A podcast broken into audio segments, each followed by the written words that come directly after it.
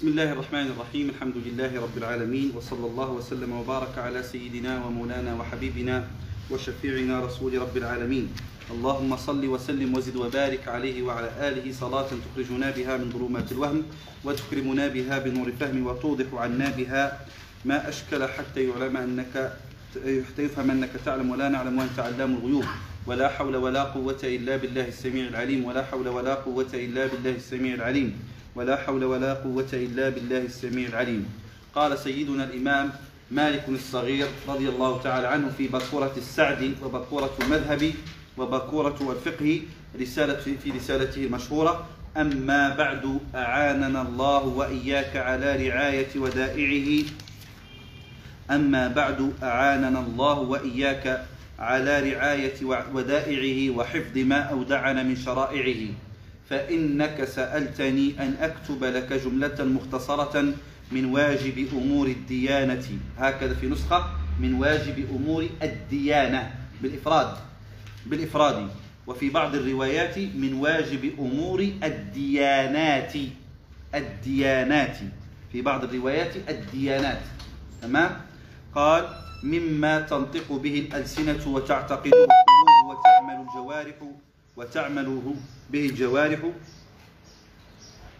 وما وما تعمله الجوارح وما يتصل بالواجب من ذلك من السنن من مؤكدها ونوافلها ورغائبها وشيء من الآداب منها وجمل من أصول الفقه وفنونه على مذهب الإمام مالك بن أنس رحمه الله تعالى وطريقته مع ما سهل سبيل ما أشكل من ذلك من تفسير الراسخين وبيان المتفقهين لما رغبت. طيب. إذا قال رضي الله تعالى عنه أما بعد. هكذا. أما بعد. أما بعد. وأصلها وأصلها مهما يكن من شيء. أصل هذه الجملة. مهما يكن من شيء بعد الحمدلة بعد البسملة والحمدلة والصلاة على النبي صلى الله عليه وسلم فأقول. أما بعد فلهذا ولهذا يقال أما بعد هنا أصلها مهما يكن من شيء. أصلها مهما يكن من شيء. التي تفيد معنى الشرط. التي تفيد معنى الشرط. ولهذا اعترض على المصنف أنه لم يأتي بفاء جواب الشرط. فأصل أن يقول أما بعد فإن فأعاننا الله. أصلها هكذا. مفترض يكون هكذا. لأنها في ماذا؟ في معنى الشرط. وإذا حصل الشرط جوابه لا بد فيه من وجود فاء. تمام؟ فأصله أن يقول أما بعد أعاننا الله وإياك. والجواب أن كلمة والجواب على هذا الاعتراض أن كلمة أعاننا الله وإياك على رعاية ودائعه وحفظ ما أودعنا من شرائعه هذه جملة اعتراضية. جملة اعتراضية. أصل الكلام أما بعد فإنك سألتني. هنا الجواب. وضح الكلام. طيب إذا فهي في معنى الشرط. في معنى الشرط. وجملة أعاننا الله وإياك على رعاية ودائعه وحفظ ما أودعنا من شرائعه جملة اعتراضية. الغرض منها الدعاء. وسنتكلم لماذا في ذلك؟ ها؟ هذه ماذا؟ جملة اعتراضية. المراد بها الدعاء. الدعاء. وضح الكلام؟ والجواب وقع هنا. أما بعد فإنك سألتني. أما بعد فإنك سألتني. أن أكتب لك؟ تمام؟ إذا أما بعد جملة ماذا؟ قلنا أما أصلها مهما يكن من شيء من بمعنى الشرط. طيب. وبعد ظرف مبني على الضم لانقطاعه عن الإضافة. ما معنى ظرف مبني على الضم لانقطاعه عن الإضافة؟ هذه الجملة كثير ما تقرؤونها في الكتب. دائما لما تكون تقرؤون كتب يقول لك ماذا؟ أما بعد وبعد. بعد ظرف مبني على الضم لانقطاعه عن الإضافة. ها؟ ما معنى ظرف مبني؟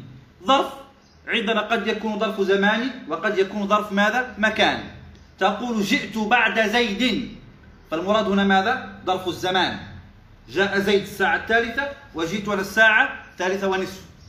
جئت بعد زيد ظرف زمان. تقول أجلس بعد محمد.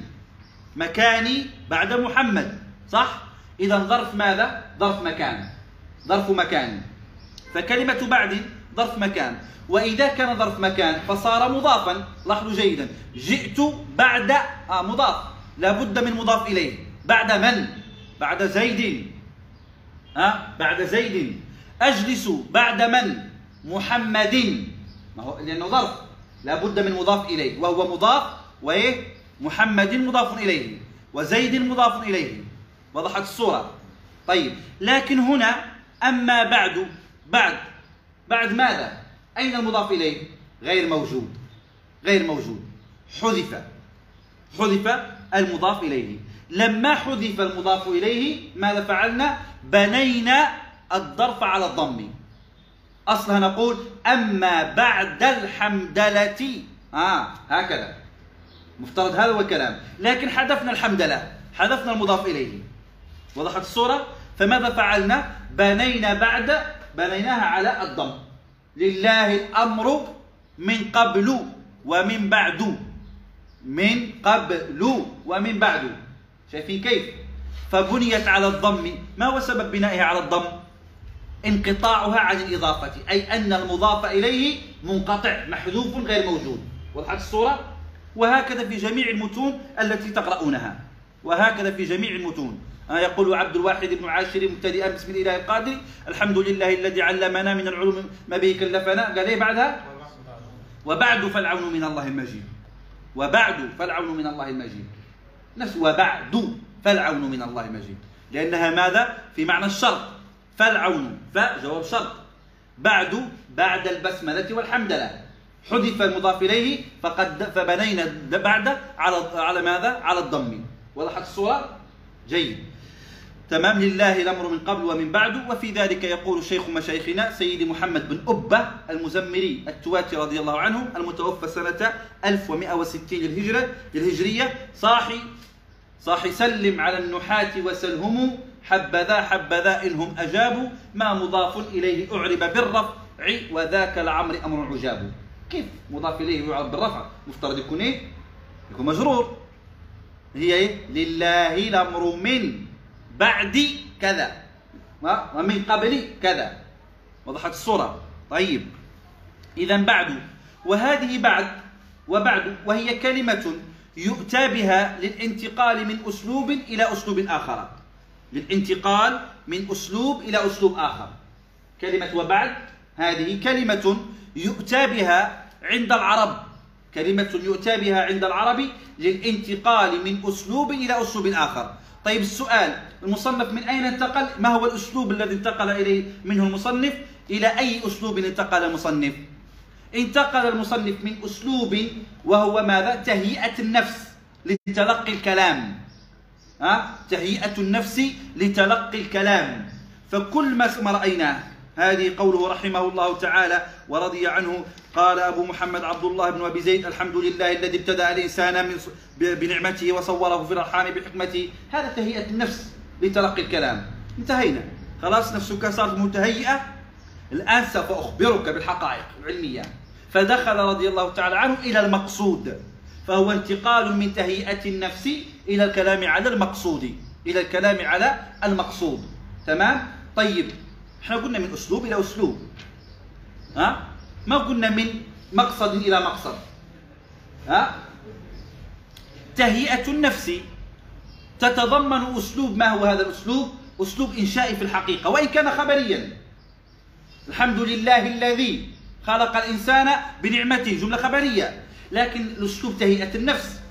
هذه تهيئة النفس. وإن كان أسلوبها خبري لكن في الحقيقة تتضمن ماذا؟ تتضمن جانبا إنشائيا وهو الدعاء والرجاء في الله أن ييسرنا لتلقي المعارف والمقاصد كأنك تقول يا ربي بحق الحمدلة يا ربي بحق الصلاة على النبي هيئ نفسي لتلقي المعارف التي ستكون في المقصود. فكأنها هكذا.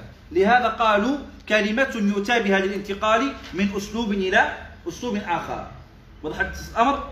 ولاحظوا عبارة كلمة يؤتى بها عند العرب للانتقال من أسلوب إلى أسلوب. الآن السؤال هل النبي صلى الله عليه وسلم كان يقولها في خطبه لأنها كلمة عربية؟ ها؟ فكان النبي صلى الله عليه وسلم يقولها بمقتضى أنه عربي. بل هو أفصح العرب أفصح من نطق بالضاد. أم أن النبي صلى الله عليه وسلم كان يقولها باعتباره نبيا مرسلا بناء على الاختلاف في هذا الأمر. اختلفوا هل لها حكم شرعي وهو الندب فيستحب الإتيان بها في الخطب والدروس والكتابات أم يجوز لأنها كلام عند العرب؟ فإذا قلنا أن النبي صلى الله عليه وسلم كان يأتي بها بناء على أنها بناء على أنها كلام عربي وهو عربي فمشى على عادة العرب فصار يباح. يجوز الاتيان بها. يعني لو أنك لم تأتي بها لما فعلت شيئا. تمام؟ مثل ماذا؟ مثل الإزار. تعرفون الإزار هذا الذي يلبس. النبي صلى الله عليه وسلم كان ما كان يلبس سروال. ما كان يلبس سروالا صلى الله عليه وسلم. وإنما كان يلبس إزارا. هذا اللي تشوفوا لما تخرجوا الشارع تقول ماليزيين لابسين. ها؟ أيوه هذا اللي مش لابسه فلان. وبالتالي إيه؟ فهذا ماذا؟ إزار. كان يلبسه النبي صلى الله عليه وسلم. باعتباره ماذا؟ عادة العرب فيباح لبسه لا يقال مستحب يباح لبسه. إذا أما بعد وبعد كان يقولها النبي صلى الله عليه وسلم باعتبارها أسلوب كلام نثري عربي فيباح قولها. يعني لو لم تقلها لا شيء عليك. ها؟ لا شيء عليك. أم أن النبي صلى الله عليه وسلم كان يلبس الإزار تشريعا؟ ها؟ فيصير يستحب لبس الإزار. يصير ماذا؟ يستحب لبس الإزار. فإذا لو قلنا يستحب كل تروح عند ماليزيين تشتروا آه، وزراء. سمعتوا؟ ها؟ شكلنا إيه حندخل من مبالغ ماليه اليوم للأندلسيين. طيب. لكن إيه؟ نفس الشيء. أم أن النبي صلى الله عليه وسلم في خطبه كان يقول أما بعد وبعد تشريعا فيصير يستحب الإتيان بها في ماذا؟ في جميع الخطب. قولان. قولان. قيل هكذا وقيل هكذا. لكن لكن مذهبنا أن في الجمعة يستحب الإتيان بها. لماذا؟ لأن ضابط الخطبة لما نقول لاحظوا في باب الجمعة كما سيأتي معنا من أركان صلاة الجمعة أو من شروط صحة صلاة الجمعة. الخطبة نقول ماذا في تعريفها؟ وهو ما تسميه العرب خطبة. ولا تسمي العرب خطبة خطبة الخطبة خطبة إلا إذا فصل فيها بأما بعد. شفتوا إزاي؟ فلهذا كان إيه؟ في خطبة الجمعة يستحب. في غير ذلك الأمر فيه خلاف. أمر فيه خلاف على الجواز وعلى غير الجواز. واضح الكلام جيدا؟ تمام. من أول من قال هذه أما بعد؟ الآن قلنا ماذا؟ العرب كانوا يقولونها. فهل هذه الكلمة أصلها عربي؟ عربي. وأول من قالها على قول من الأقوال ومن ها؟ يعرب بن قحطان. قيل هكذا. أم أنها ليست كلمة عربية؟ اللفظة فقط عربية ولكن معناها قديم. قيل أول من قالها هو من؟ سيدنا داود. وهي فصل الخطاب الذي أوتيه. سيدنا داود. ها؟ أول من قيل أن أول من قالها من؟ يعرب بن قحطان وقيل أول من قالها داود وقيل سحبان وائل. سحبان وائل. وهو من؟ وهو من هو سحبان وائل في الجاهلية؟ كان من ماذا؟ من خطباء الجاهلية. في الجاهلية كان عندهم إيه؟ في مكة في موسم الحج. في موسم الحج الحج كان فيه سوق اسمه إيه؟ عكاظ. سوق سوق عكاظ. يا سلام شوف هذا في الجاهلية. عندهم إيه؟ سوق للمعارف. سوق عكاظ. السوق هذا يبيعوا فيه الأغراض اللبس والهدوم كل شيء. زي العتبة كده عندنا. ها؟ لكن في الجاهلية مش مسلمين. ما ما يوحدوش حتى الله. كانوا جاعلين على جنب. هكذا شوية مكان على جنب. عاملين فيه ماذا؟ دكة. نصبة. أيوه قالت نصبة. يطلع فيها من؟ الخطيب فيخطب في في, في الناس. ويطلع الشاعر فيشعر في الناس. ها؟ ومن هنالك يشتهر الشاعر ومن هنالك يشتهر الخطيب فيقال فلان شاعر من وين عرف الناس إنه شاعر؟ لأنه صعد في سوق عكاظ في موسم الحج وألقى قصيدة فتكلم الناس فيها ثم يتفرقون بعد موسم الحج ويصير يذكر اسمه وتحفظ قصائده شفتوا إزاي؟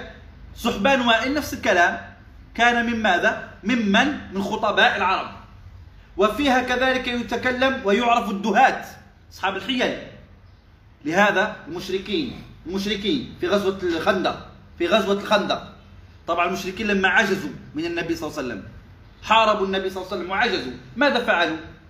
ذهبوا إلى أحد دهات العرب دريد بن الصمة من وين يعرف العرب دريد بن الصمة هذا؟ من سوق عكاظ أحد دهات العرب فقالوا له يا دريد يا دريد إن محمدا قد غلبنا. فقال أمهلوني خلوا لي يومين. رجل كبير في السن أعمى كفيف. ها؟ عاش عمر. عمر كثيرا. داهية. شوف هم كذلك. من وين اشتهر أمره؟ في هذا سوق عكاظ فقال ليس فكرت وتدبرت ونظرت ولم أجد لكم حل إلا حل واحد فقط تقدرون به على محمد. صلى الله عليه وسلم رسول الله. وبالفعل في تلك الغزوة بلغت القلوب الحناجر. ها؟ بلغت القلوب الحناجر وحصل فيها ما حصل فيها. شوف الدهات. من وين عرف العرب بأن دريد بن الصمة هذا؟ رجل ذكي وخبير استراتيجي في إيه؟ في مخططات عسكرية. من وين جابوا هذا الكلام؟ ما فيش مواقع إنترنت. كانت موقع الانترنت الحقيقي هو إيه؟ ولا في يوتيوب. نعرف من خلاله الشاعر من الأديب من غير ذلك وإنما كان سوق عكاظ. والله الصراحة هذه كلمة سوق عكاظ صراحة إيه؟ تخلي الإنسان يستحي من نفسه. هذا في الجاهلية كانوا يستغلوا الأسواق في المعارف. ونحن عندنا إيه؟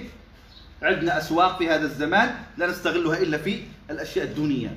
لكن هي أشبه ما تكون بجوجل اليوم. نفس الشيء. جوجل ترى فيه كل شيء. فأسواق العرب كان فيها ماذا؟ أسواق العرب.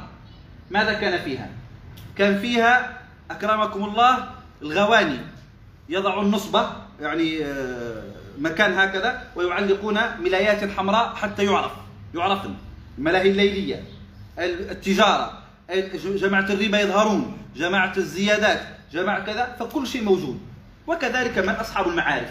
هي جوجل اليوم. جوجل هو نفسه السوق ذلك الزمان في كل شيء. فكان النبي صلى الله عليه وسلم حينما أراد أن يعرض نفسه صعد ماذا؟ كان يصعد في نصبة المعارف. ها؟ وأبو لهب كان لما يروح إلى السوق عكاظ يروح وين؟ يروح إلى بيت الغواني، فكل واحد لما يدخل جوجل يعرف ماذا؟ كل إناء بالذي حوى يرشح، يعرف وين يدخل، ماذا يكتب. تمام؟ هذا نفس الشيء. فقط ذلك الوقت كان هكذا واليوم صار غير آخر. قال اذا قلنا قيل أول من قالها سحبان وائل وهو احد أحد ماذا؟ شعراء العرب إلى غير ذلك من الأقوال الواردة في أما بعد في بعد أول من قالها في أول من قالها وفي إعرابها كما قلنا كلام كبير جدا حتى ألف في في إعرابها آه، بعض العلماء كتاب سماه إحراز السعد في إعراب أما بعد استخرج لها أزيد من 93 وجها للإعراب احتمالات إعرابها. سمى إحراز السعد في إعراب إيه؟ أما بعد. في إعراب أما بعد. إحراز السعد في إعراب أما بعد. استخرج لها 93 وجها من الإعراب. قال أعاننا الله هذه جملة اعتراضية.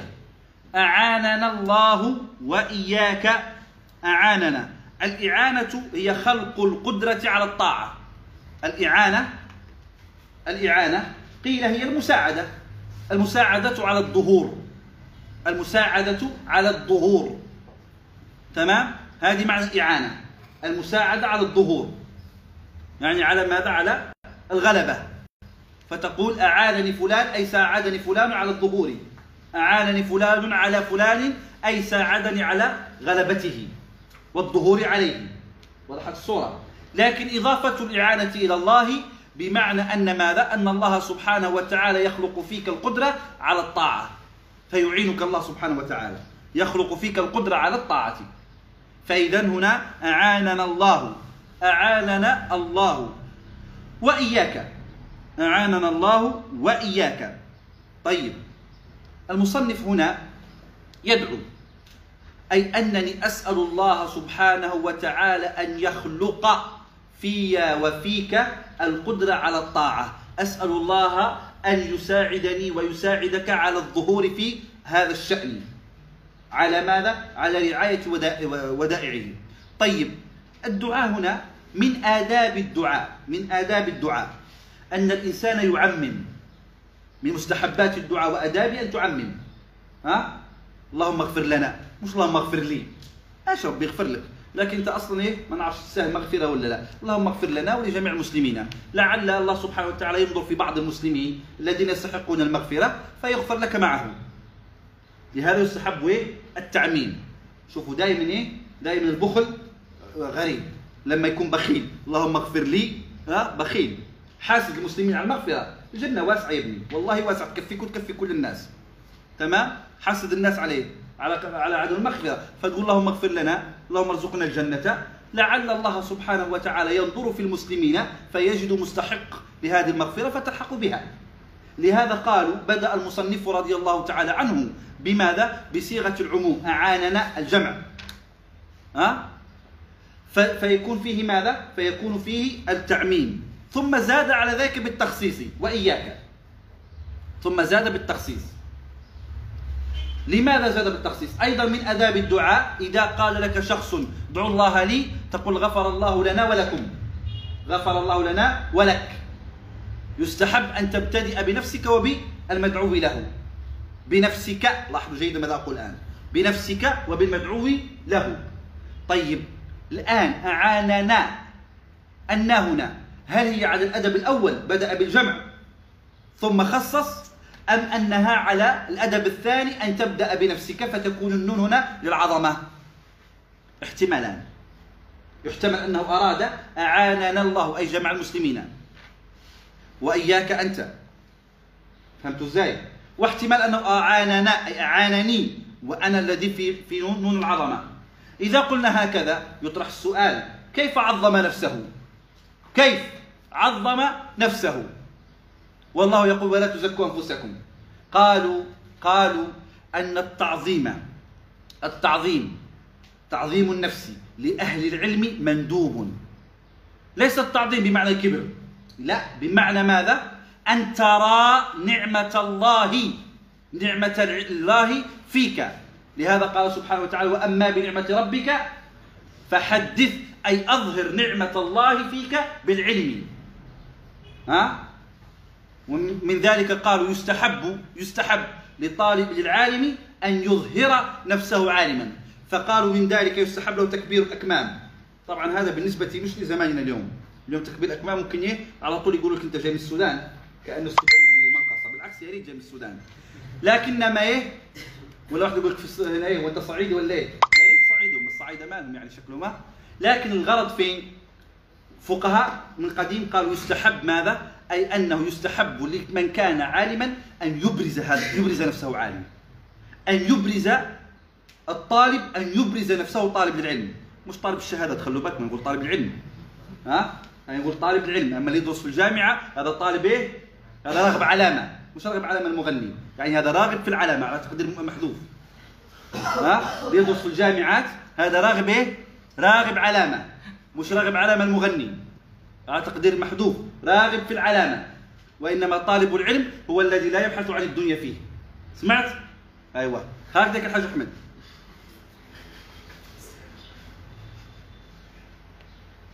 طيب. قالوا يستحب للعالم أن يظهر علمه. فيستحب له تكبير أكمامه ويستحب له تكبير طيلصانه ويستحب له أن يتقدم. إظهارا لنعمة الله عليه. إظهارا لنعمة الله عليه.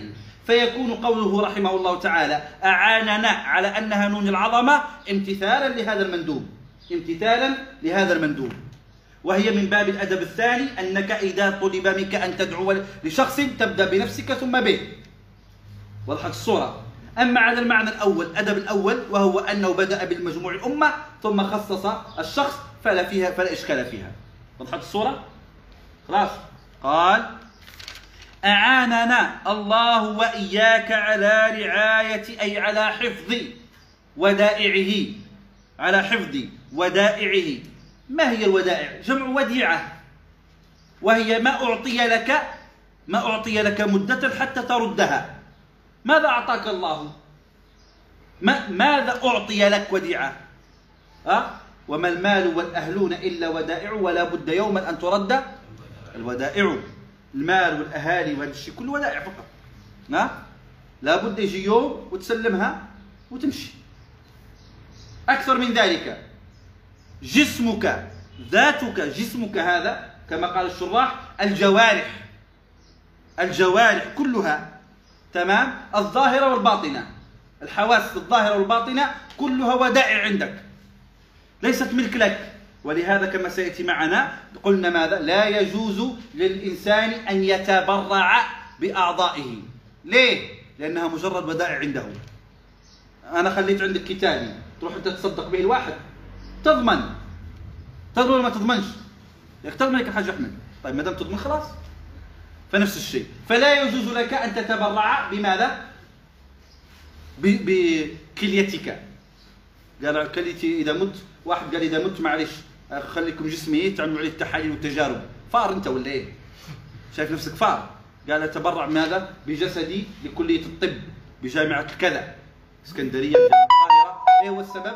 قال إيه؟ يعملوا عليه التجارب والتحاليل شايف نفسك فار براحتك إذا شايف نفسك فار فأنت أهون من فار غير أن ماذا؟ أن هذه ليس لك فيها ذلك لأنها ودائع عندك فقط فإذا قال أعاننا الله أي أطلب من الله سبحانه وتعالى أن يساعدني ويساعدك أو أن يساعد المسلمين ويزيدك أنت على ذلك بمساعدتك. تمام؟ على إظهار على أن ترعى أي أن تحفظ ما أعطاك من ودائع فتردها كما أعطيت لك دون الزيادة فيها أو نقصان فترجعها إلى خالقها سبحانه وتعالى دون الزيادة. قال وحفظ أي ورعاية ما أودعنا من شرائعه. شوف وحفظ ما أودعنا من شرائعه. شرائع جمع شريعة والشريعة هي الأحكام. مطلقا سواء كانت عقدية أو كانت فقهية. وقيل تختص الأحكام هنا بماذا؟ ب بالعملية فقط المأمورات. تمام؟ قال رضي الله تعالى عنه وحفظ ما أودعنا من شرائعه. فإنك سألتني. السؤال الآن. أعاننا الله وإياك فإنك سألتني. مخاطب من؟ المخاطب سيدنا الإمام العارف بالله الشيخ الفقيه العارف بالله والشيخ الفقيه الذي نصب نفسه لتعليم أولاد المسلمين ورفع شأنهم في بلاد تونس سيدنا سيدنا محرز ابن خلف التونسي. سيدنا محرز ابن خلف التونسي. سيدنا محرز ابن خلف التونسي رضي الله تعالى عنه. كان من العلماء العاملين بل كان من العارفين وله ضريح يزار إلى يوم الناس هذا. سيدي محرز رضي الله تعالى عنه كان كان مع جلالة قدره وعلو كعبه في العلوم فقد أدرك الأكابر واستنار بأنوارهم وتعلم من علومهم. كان راضيا بأن يبقى وأن يبقى في تعليم أولاد المسلمين القرآن. لقول النبي صلى الله عليه وسلم خيركم من تعلم القرآن وعلمه. خيركم من تعلم القرآن وعلمه. وهذه حكمة كثير من العارفين علموا بأن وقفوا عند باب من أبواب الولوج على الله وهو باب تعليم أولاد المسلمين. ماذا؟ كتاب الله. كتاب الله. فسيدي محرز بن خلف رضي الله عنه وقف عند هذا الباب وبقي فيه إلى أن وصل إلى مولاه إلى أن وصل إلى مولاه. سيدي محرز رضي الله عنه كان في كان في تونس. وبين تونس وبين القيروان بلدة سيدنا أبو محمد عبد الله بن أبي زيد القيروان حوالي 180 كيلو تقريبا. حوالي 180 كيلو. طيب الخطاب الآن. قال أعاننا الله وإياك. أه؟ وإياك. فإنك سألتني. الخطاب لحاضر. لحاضر. ما قال أعاننا الله وإياه غائب. ها؟ فإنه قد سألني. فإنه قد سألني. لا. قال سألتني. الظاهر أن الخطاب لمن؟ لحاضر. صح؟ فهل يفهم من ذلك أن سيدي محرز بن خلف كان في في القيروان وطلب من أبي محمد أن يكتب له هذه الرسالة أم أنه أم أنه ماذا؟ كان غائبا. ظاهر العبارات أنه كان حاضر. صحيح؟ فإنك سألتني أعاننا الله وإياك. أنه حاضر. معه في في, في, في القيروان. صح؟ لكن تسميتها رسالة. يدل على أنها ماذا؟ قد أبرق بها. بعثت من القيروان إلى تونس. فكيف وقع الأمر؟ نجمع بين ذلك أن نقول أن سيدي محرز بن خلف كان في زيارة إلى القيروان فلقي أبا محمد فطلب منه أن يكتب له جملة كما سيذكرها فبدأ سيدنا أبو محمد في الكتابة ثم سافر سيدي محرز رضي الله عنه ورجع إلى تونس وأرسل أبو, أبو محمد إليه ماذا؟ هذه هذه المكتوب فسمي الرسالة لأنه مرسول هكذا كيف يجمع بينهما وضحت الصورة؟ قال فإنك سألتني أي طلبت مني. فإنك سألتني أي طلبت مني أن أكتب أي أكتب أي أؤلف أؤلف أي أؤلف. تمام؟ وهنا نكتة مهمة جدا. لماذا لم يقل المصنف سألتني أن أؤلف لك؟ وإنما قال أن أكتب لك. أن أكتب لك. هذا مهم. لماذا لم يقل أن أؤلف بل أن أكتب؟ قالوا من باب بعض الشراح قالوا من باب التواضع.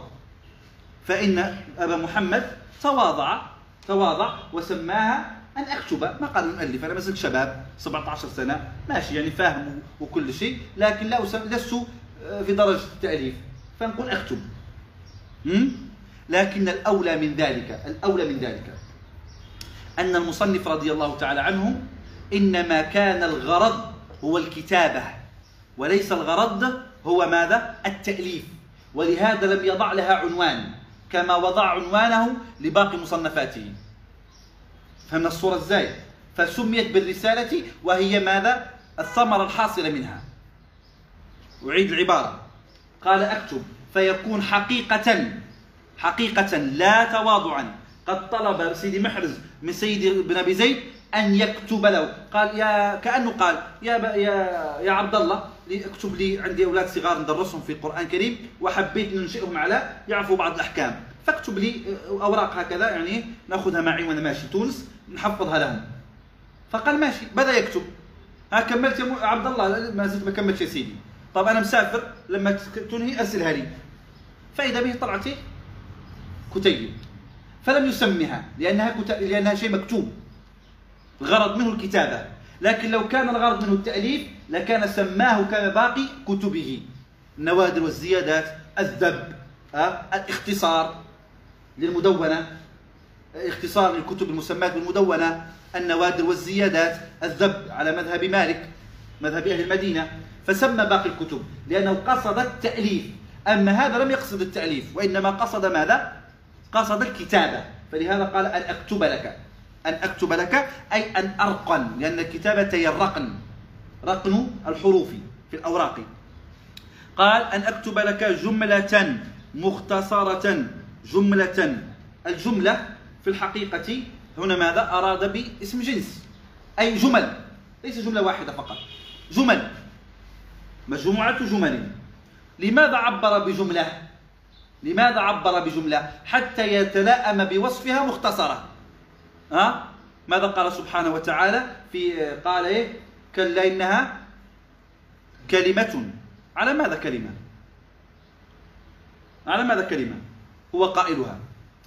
في الحقيقة هو قال جملة ما قال كلمة. ما قال جملة ما قال كلمة. تمام؟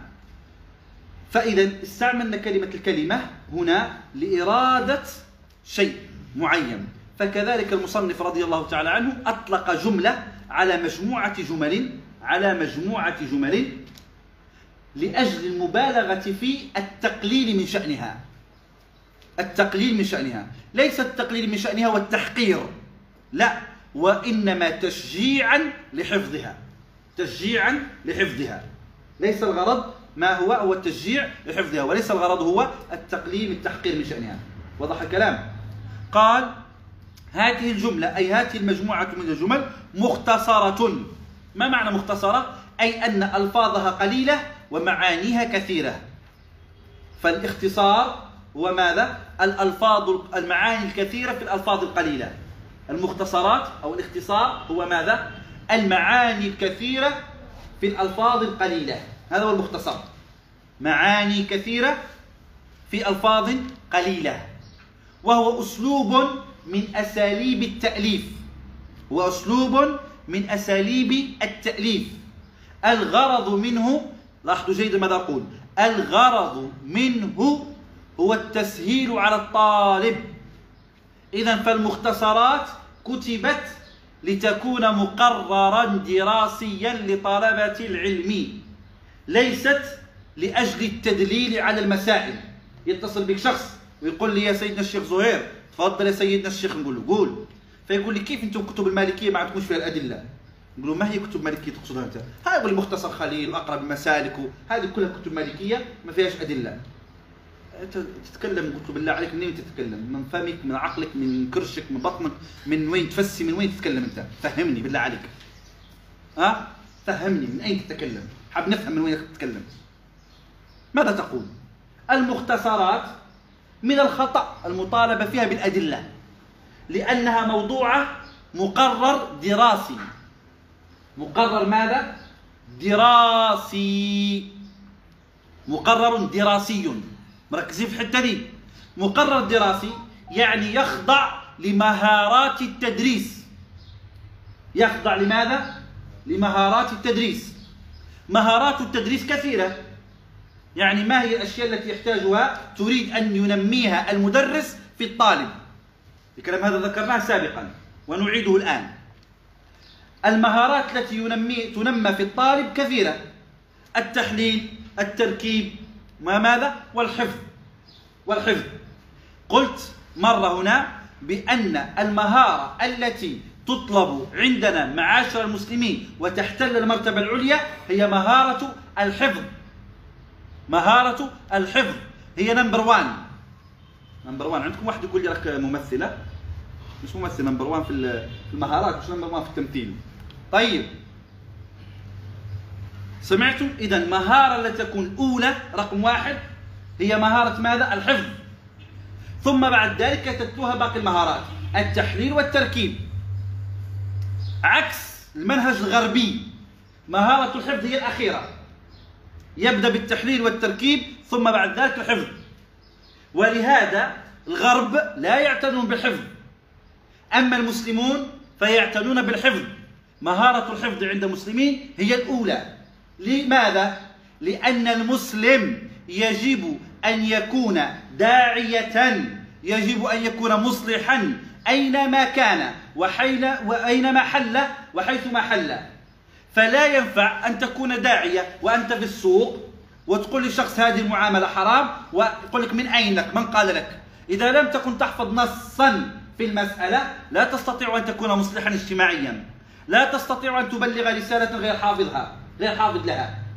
فهمنا الصورة؟ أما الغربيين فلأنهم ليسوا أصحاب رسائل وإنما حيوانات تعيش تأكل فلهذا لا يهمها تحفظ.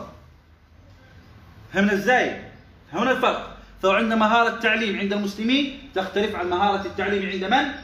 الغربيين لأجل هذا قلنا بأن ماذا؟ أن احتاج المسلمون إلى أسلوب ومنهج خاص يقوي هذه المهارة أو يخدم هذه المهارة ففكروا ودبروا ونظروا فوجدوا فكرة ماذا؟ عصر عصر الألفاظ وتكسير المعاني فظهر شيء اسمه إيه؟ المختصرات خلاص؟ فظهر شيء اسمه إيه؟ المختصرات. وضح الأمر. هذا السبب اختصارات. لأن المهارة التي تطلب عند المسلمين هي مهارة الحفظ لا مهارة التحليل والتركيب فقط. خلاص؟ قال إذا جملة مختصرة. جملة مختصرة. فلا يقال في المختصرات ما هي فارغة من الأدلة. لم توضع للتدليل يا بهيمة لم توضع للتدليل. لم توضع للتدليل. وشروحاتها كذلك لم توضع للتدليل. ما تقوليش طب ماشي. أفهمنا بأن إيه؟ المختصرات الحفظ. طيب والشروحات؟ لماذا تفتقر إلى الأدلة؟ الشروحات هي مقررات دراسية. الطالب يحفظ مقرر وهذا ماذا؟ هذه الشيء لما المدرس يقعد يملي الطالب يكتب. أه؟ هذا ما معنى الشرح. فهو أيضا لا يخرج عن كونه شيئا دراسيا. لا يخرج عن كونه شيئا دراسيا. وضحت الصورة يا جماعة الخير؟ طيب. قال جملة مختصرة. هذه الجملة أي مجموعة من الجمل التي تتصف بكونها مختصرة في ماذا؟ قال من واجب أمور الديانة أي أن هذه الأمور الجملة تكون ماذا؟ تكون تتعلق أو تشتمل على الأمور الواجبة أي ما طلب الشارع فعله من المكلف طلبا جازما. ما طلب الشارع فعله من المكلف طلبا جازما. من واجب أمور. شوف أمور. ما قال أوامر. أمور جمع أمر وأوامر جمع أمر. إذا جمع الأمر على الأوامر هكذا فالمراد به القول. فنقول أوامر الله أي أقوال الله. أما إذا جمع الأمر على الأمور فالمراد به الفعل. فنقول أمور ملخبطة الأيام دي. يعني أفعالي ملخبطة الأيام دي. ها؟ أفعالي أحوالي شأني ملخبط الأيام دي. لكن لو قلت ماذا؟ أوامري أوامري ملخبطة الأيام دي يعني أقوالي فالأمر إذا جمع على أوامر فإن المراد به إيه؟ القول وإذا جمع الأمر على الأمور فالمراد به ماذا؟ الفعل والحال والشأن تمام؟ فمراد المصنف هنا الثاني لأنه قال أمور الديانة ما قال أوامر الديانة أي أنني طلبت مني أن أكتب لك أن أكتب لك ألفاظا قليلة تتضمن معاني كثيرة هذه المعاني تشتمل الأمور التي طلب الأمور أي الشأن والأحوال والأفعال التي طلب الشارع فعلها من المكلف طلبا جازما. هذا معنى الكلام. خلاص؟ قال من أمور الديانة قلنا في بعض النسخ ماذا؟ الديانات. الديانة واحدة ولا اثنين؟ ولا عشرة؟ واحدة. كيف قال الديانات؟ قالوا بالنظر بالنظر إلى ماذا؟ إلى تعدد أنواع العبادات والمعاملات. فلهذا اعتبرها ديانات. وعلى أنها الديانة لأن الشريعة واحدة. خلاص؟ مثل بعضهم تجد يقول مثلا باب المياه أو باب البيوع. البيع واحد. لماذا قال البيوع؟ قال لأن أقسام البيوع كثيرة وأنواعه كثيرة فلهذا نقول باب البيوع وضحت الصورة؟ طيب من أمور الديانات هذه أمور الديانة الأمور التي طلب الشارع فعلها من المكلف طلبا جازما أه؟ منها ما يتعلق بماذا؟ قلنا حال كل الأفعال سواء كان فعل قلبي أو فعل لساني أو فعل جوارح؟ أه؟ فعل قلب أو فعل اللسان أو فعل ماذا؟ الجوارح. قال مما تنطق به الألسنة أي مما يجب أي مما طلب الشارع على المكلف فعله أو قوله طلبا جازما ماذا طلب الشارع؟ كثير. طلب الصدق. أمرك بالصدق. أمرك بالنطق بالشهادتين. أمرك هذه كلها ماذا؟ أقوال. ها؟ طيب. وتعتقده القلوب. آه أفعال القلوب. أفعال القلوب. طلب الشارع من المكلف طلبا جازما مما يتعلق بالقلب تصحيح الإيمان. قال ماذا قال سيدي عبد الرحمن الأخضري؟ أول واجب على المكلف إيه؟ تصحيح إيمانه. أول واجب على المكلف معرفة الله. أول واجب على من كلف من مكان من نظر أن يعرف الله والرسول. شايفين كيف؟ إذا يجب عليه في أفعال القلوب تصحيح إيمانه. لهذا قال وتعتقده القلوب. ما معنى تعتقده القلوب؟ سوف نتكلم على العقيدة في بابها إن شاء الله. تمام؟ تعتقد أي تجزم به جزما لا يقبل الشك ولا يخالطه ريب. لا تقبل الشك ولا يخالطه ريب. خلاص؟ قال وتعتقده القلوب. وتعمله. تعمله. العمل هو ماذا؟ هو حركة حركة الجسد والأفعال الصادرة عن الجسد. الأفعال الصادرة عن الجسد.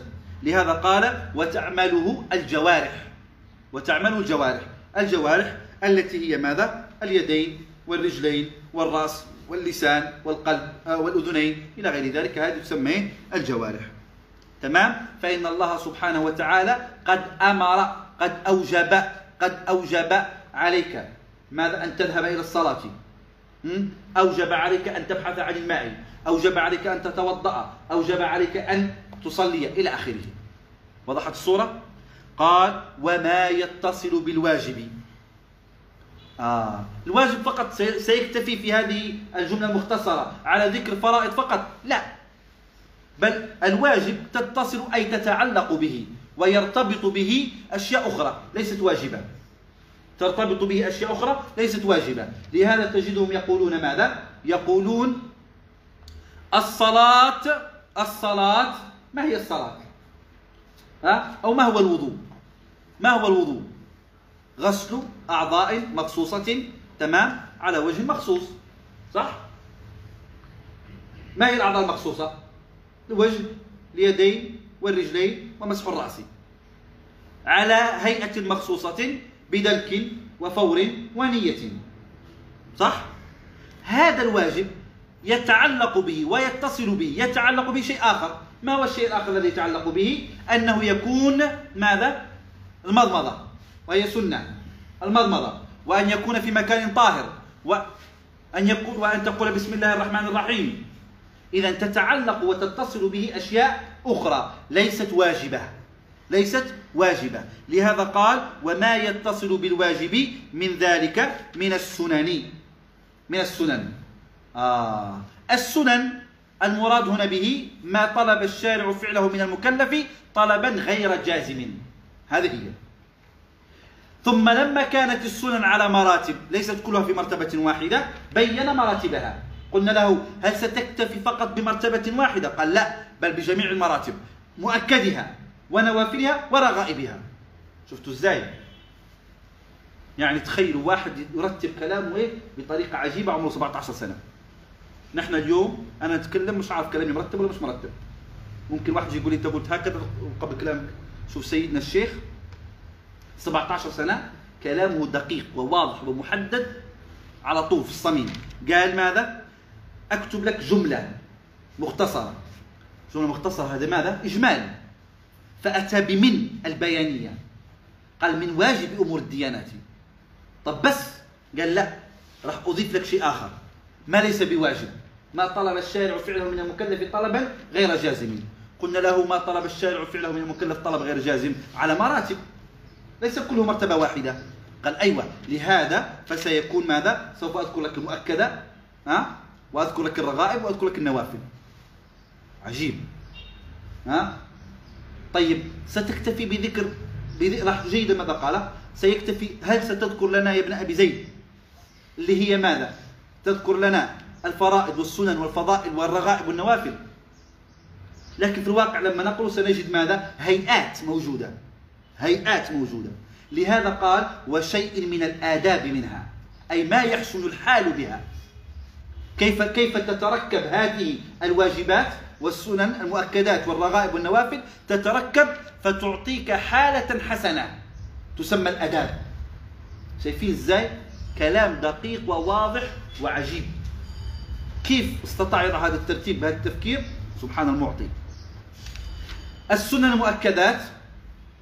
المؤكدات. ما هي المؤكدات؟ ما فعله النبي صلى الله عليه وسلم وواظب عليه وأظهره في جماعة ولم يقم دليل على وجوبه. اثنين ونوافلها أه؟ النوافل وهي الملتحقة بالفرض الملتحقة بالفرض. ما فعله النبي صلى الله عليه وسلم مرتبطا بفرض مرتبطا بفرض ولم يدل دليل على وجوبه. مثل ماذا؟ ستة من شوال نافلة. طيب ورغائبها أه؟ الرغائب هنا المراد المندوبات.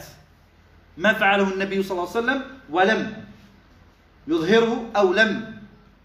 يواظب عليه ولم يقم دليل على وجوبه. ما زال سنشرحها في أبوابها بأكثر من هذا.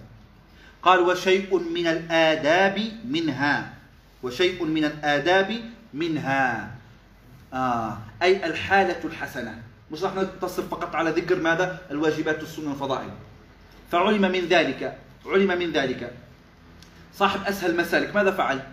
أسهل المسالك اكتفى بذكر الفرائض والسنن والفضائل صح؟ ولم يذكر شيء من الآداب منها منها. فبعض الآداب بعض الأحوال الحسنة فرض وبعض الأحوال الحسنة سنة وبعض الأحوال الحسنة مندوب. تمام؟ فصاحب أسهل المسالك اقتصر على ذكر الجانب الأول لهذا كنا نقدمه على الرسالة. فتكون الرسالة فيها زيادة. رأيتم كيف؟ قال رضي الله تعالى عنه وجمل من أصول الفقه وفنونه على مذهب الإمام مالك بن أنس رضي الله تعالى عنه رحمه الله تعالى وطريقته مع ما سهل الله ما سهل سبيل ما أشكل. نتوقف هنا نسأل الله أن يعلمنا ما ينفعنا وأن ينفعنا بما علمنا إنه على ما يشاء قدير وبإجابة جدير ونعم المولى ونعم النصير وصلى الله على سيدنا محمد وعلى آله وصحبه.